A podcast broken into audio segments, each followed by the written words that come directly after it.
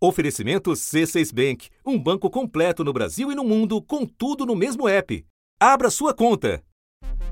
O reservatório da maior usina hidrelétrica da Copel está com volume útil de água bem menor do que o registrado durante o apagão de 2001. Esse nível zerado da usina hidrelétrica de Ilha Solteira é o mais baixo desde 2014, quando a região também enfrentou uma severa seca. O volume útil do subsistema Sudeste Centro-Oeste, por exemplo, está em 18%. O volume gerado pelas hidrelétricas, também em julho, foi o menor desde fevereiro de 2002. Com os principais reservatórios do país em estado crítico, o governo vem acionando com força uma outra fonte. O Brasil registrou recorde em julho na geração de energia por usinas termoelétricas. De acordo com o operador nacional do sistema, as termoelétricas geraram 18.625 megawatts, maior quantidade da história e o dobro de março deste ano foi liberada a operação na nossa região da segunda maior usina termoelétrica do Brasil, que fica no Porto do Açu, em São João da Barra. São usinas que não dependem da chuva, do sol ou do vento.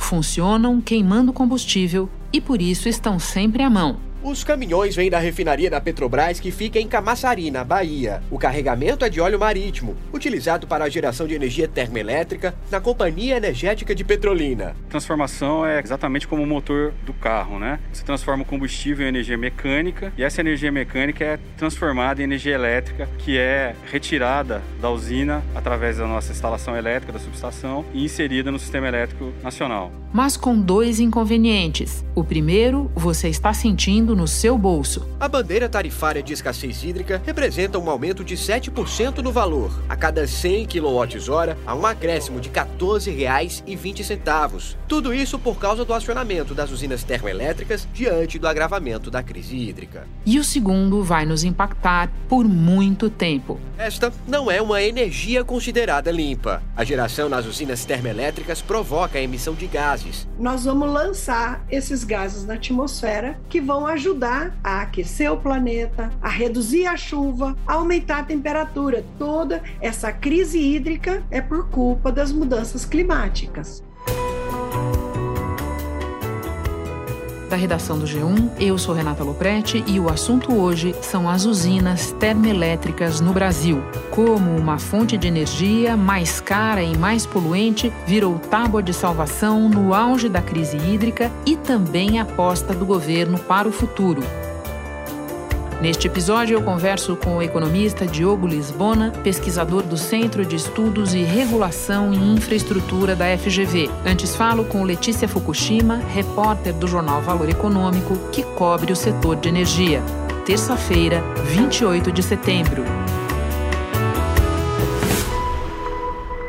Letícia, o governo federal vem acionando termoelétricas desde meados do ano passado. Agora sinaliza que vai apostar nelas também no médio prazo, tanto que nós temos três leilões de contratação de energia previstos ainda para 2021.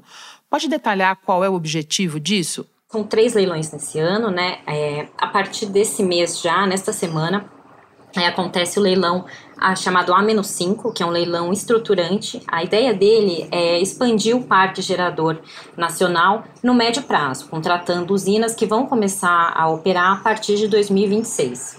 É, já no mês que vem, em outubro, é, o governo deve lançar o leilão emergencial, né, um procedimento simplificado, para contratar mais energia para o sistema para fazer frente à crise hídrica que o país está enfrentando agora. Usina de Furnas, no sul de Minas. A hidrelétrica opera hoje com apenas 14,47% do volume útil.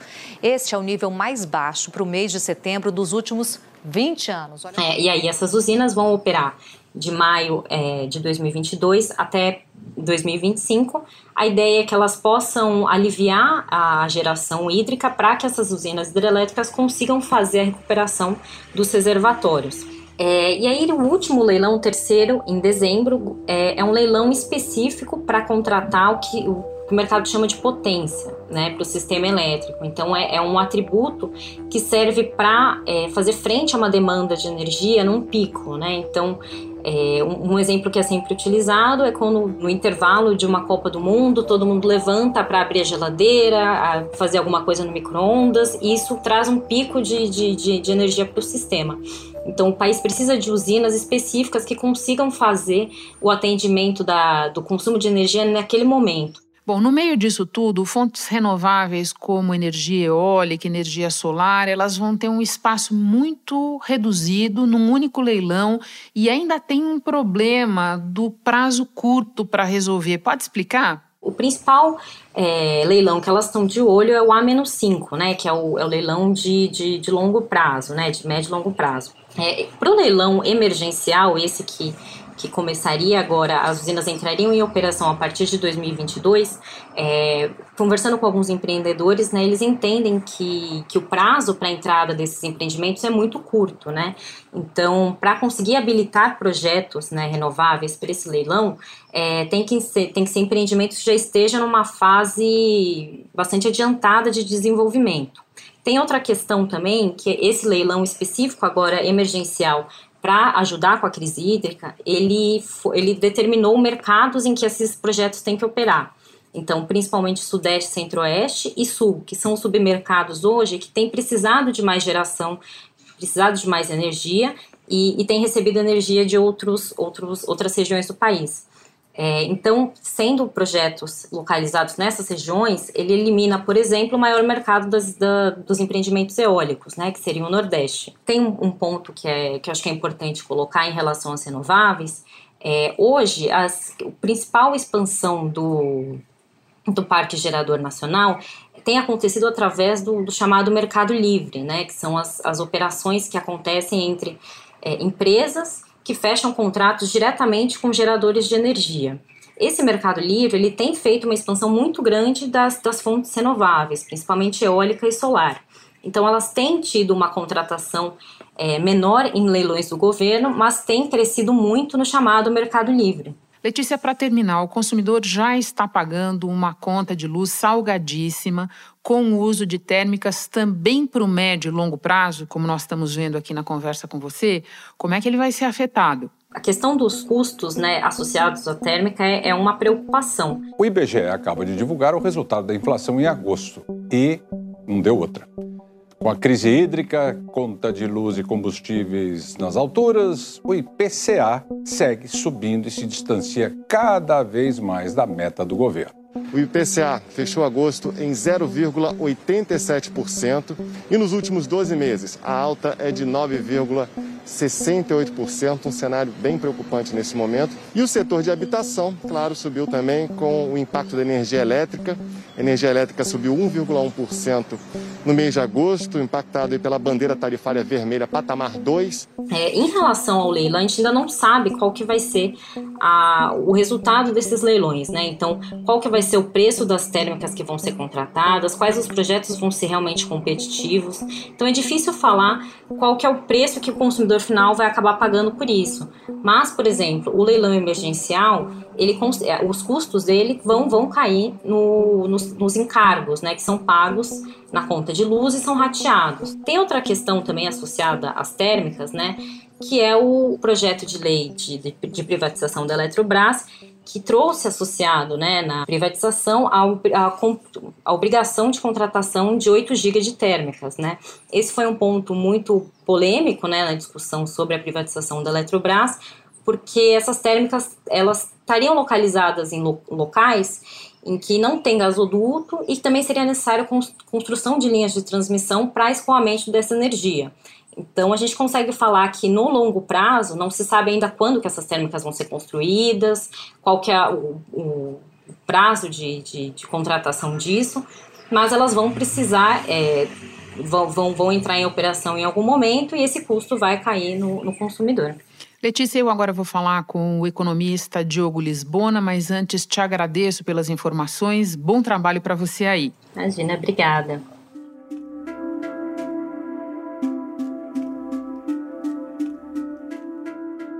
Diogo, eu proponho que a gente comece voltando um pouco no tempo. Você pode explicar por que a participação das termoelétricas na nossa matriz começou a avançar a partir da crise de 2001 e o que fez com que ela desse um salto a partir de 2012?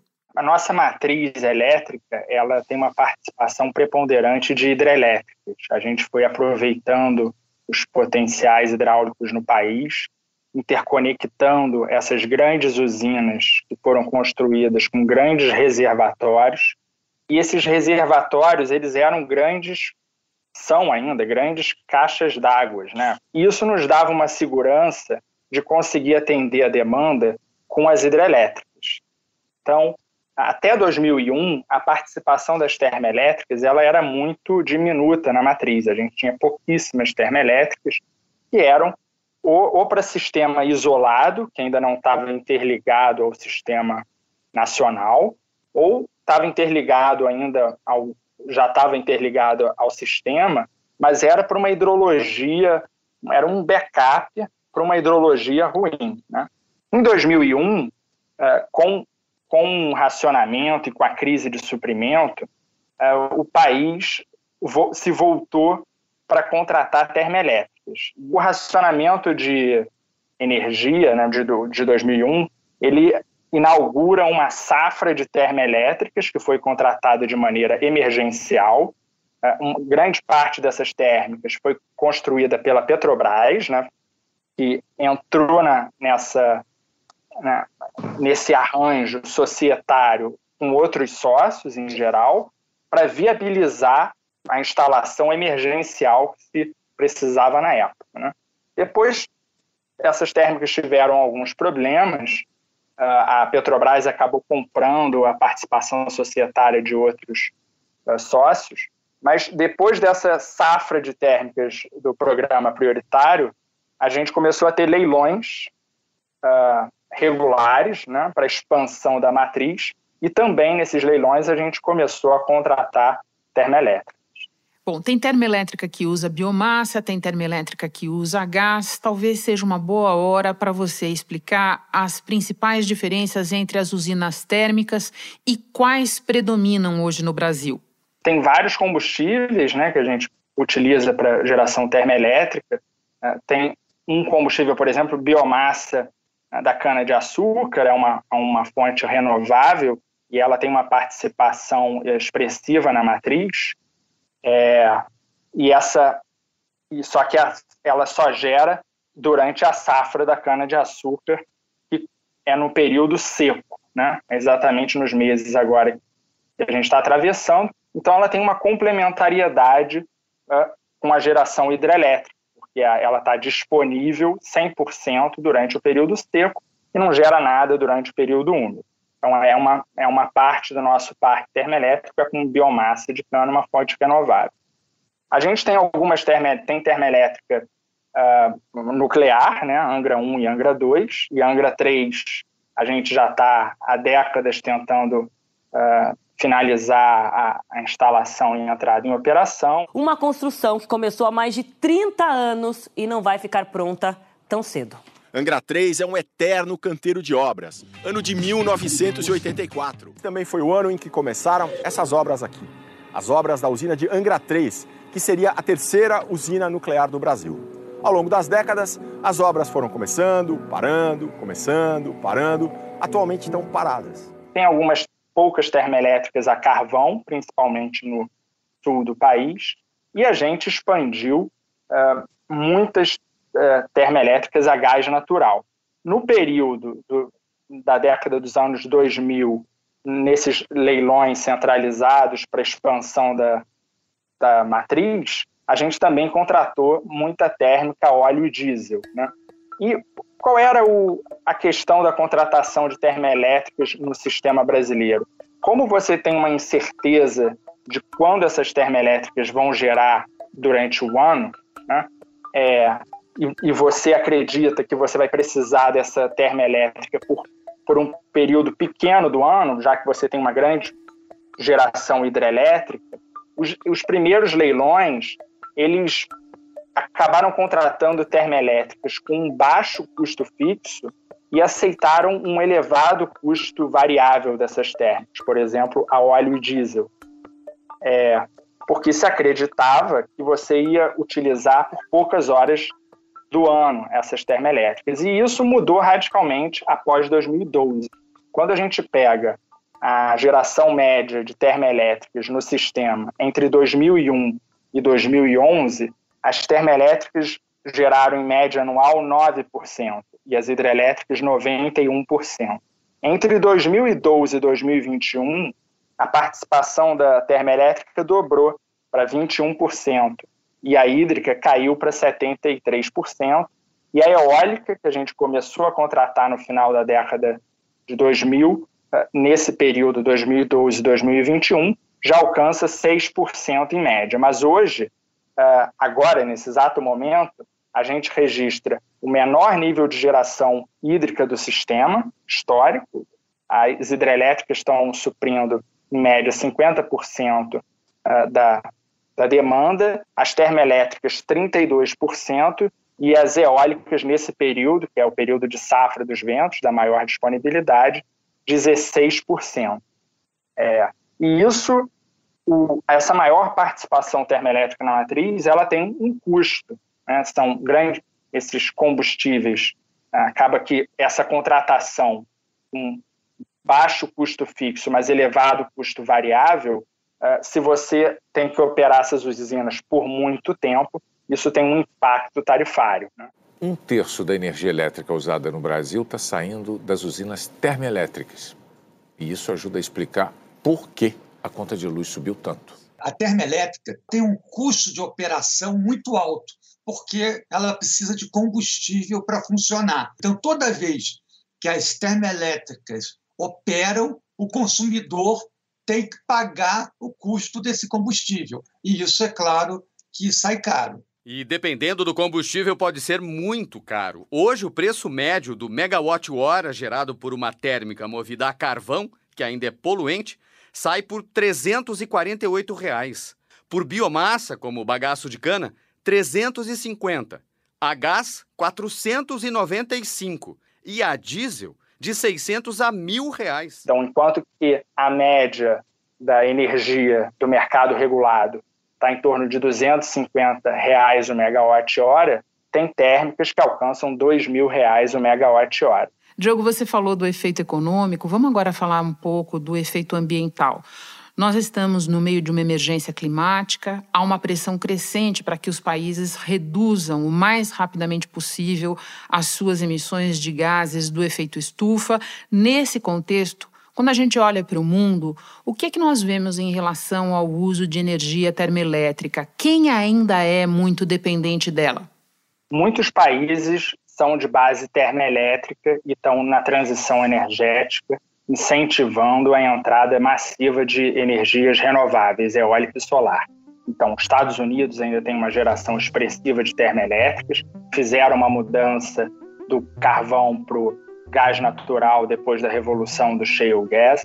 A China e a Índia, por exemplo, contrataram uh, muitas térmicas a carvão nos anos na, na última década, e isso vai ser um legado para frente, ainda que elas estejam adicionando mais renováveis ultimamente. Uh, e tem e, e, vários outros países dependem de geração a carvão e gás natural ainda na matriz elétrica. Tem outros países que não, tem hidroeletricidade, como o Brasil, a França, que tem muita nuclear e, portanto, tem uma baixa emissão da matriz elétrica. Quando a gente olha para o futuro, pensa de maneira estratégica, o que é que o governo está fazendo agora que é, vai determinar o futuro de médio prazo, ou seja, quais são as sinalizações que a gente tem das decisões de momento para o que vai ser a nossa matriz nos próximos anos? O governo agora está utilizando todos os recursos que ele tem disponível para atender a demanda e vai fazer um leilão agora em outubro para uma contratação de médio prazo, podendo contratar termoelétricas para atender a demanda. Agora, do, do lado legislativo, a gente teve um atropelo na lei de capitalização da Eletrobras, que inseriu as térmicas jabutis, que são as térmicas uh, a gás natural, ficou conhecidas por térmicas jabutis porque não tinha nada a ver com o texto de capitalização da Eletrobras, e teve uma determinação legislativa de contratação de 8 gigawatts de térmicas a gás natural em locais, locais do Brasil onde não há gás natural ainda, tendo que ter uma infraestrutura nova para abastecer essas térmicas. E quando a gente olha também nos leilões regulados nos últimos cinco, seis anos, metade da energia contratada foi de térmicas a gás natural. Então, o Brasil ele vem inserindo, seja via leilão regulado, seja via reserva de mercado por via legislativa, uma quantidade expressiva de termoelétricas a gás natural e parte dessas termoelétricas, essas jabutis, elas seriam operadas na base da geração. E, quer dizer, o tempo todo. Isso significa que a gente poderia estar gerando outra, com outras fontes, né, eólica e solar, que são as fontes competitivas, ao invés de gerar com toda essa geração termoelétrica. Então, há uma competição entre expansão de térmicas a gás e fontes renováveis no país. E para terminar, Diogo, uma pergunta que muitos leigos com preocupação ambiental se fazem. Neste momento de emergência, haveria outra alternativa para aliviar a nossa situação, além de acionar tão pesadamente as térmicas? No momento atual, se a gente vai atender tentar atender a demanda são os recursos que nós temos, né? É claro que olhando um pouco para trás, a gente poderia talvez ter acionado um pouco mais de térmica ao longo de 2020, no início de 2021, e evitado térmicas mais caras e mais poluentes nesse exato momento. É, e fora isso, o governo já sinalizou programas de redução voluntária da demanda para tentar equilibrar o balanço entre oferta e demanda. Eu quero até fazer um apelo, você que está em casa agora. Eu tenho certeza que você pode apagar um ponto de luz na sua casa agora. Eu peço esse favor para você. Apague um ponto de luz agora.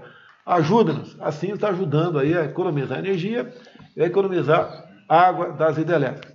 Mas a curto prazo, a médio prazo, olhando para 2022, é muito provável que com o esvaziamento dos reservatórios a gente utilize o parque termoelétrico praticamente a, a pleno vapor, isso vai ter um impacto tarifário e um impacto de emissões.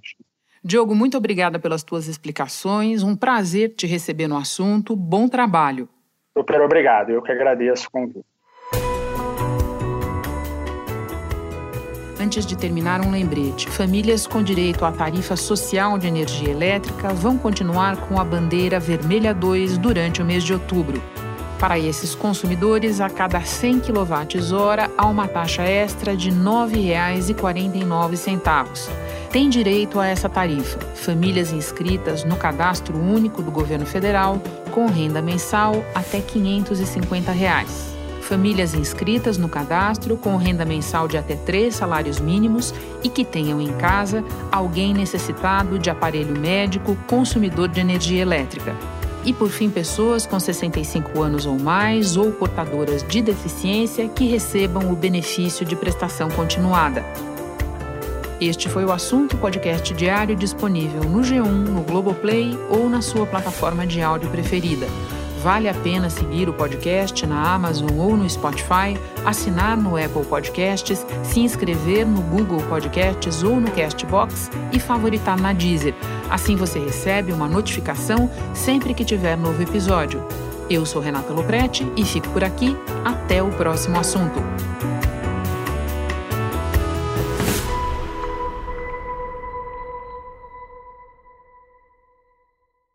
Você no topo da experiência financeira que um banco pode oferecer. Escolha um banco completo no Brasil e em qualquer lugar do mundo. Abra sua conta no C6 Bank.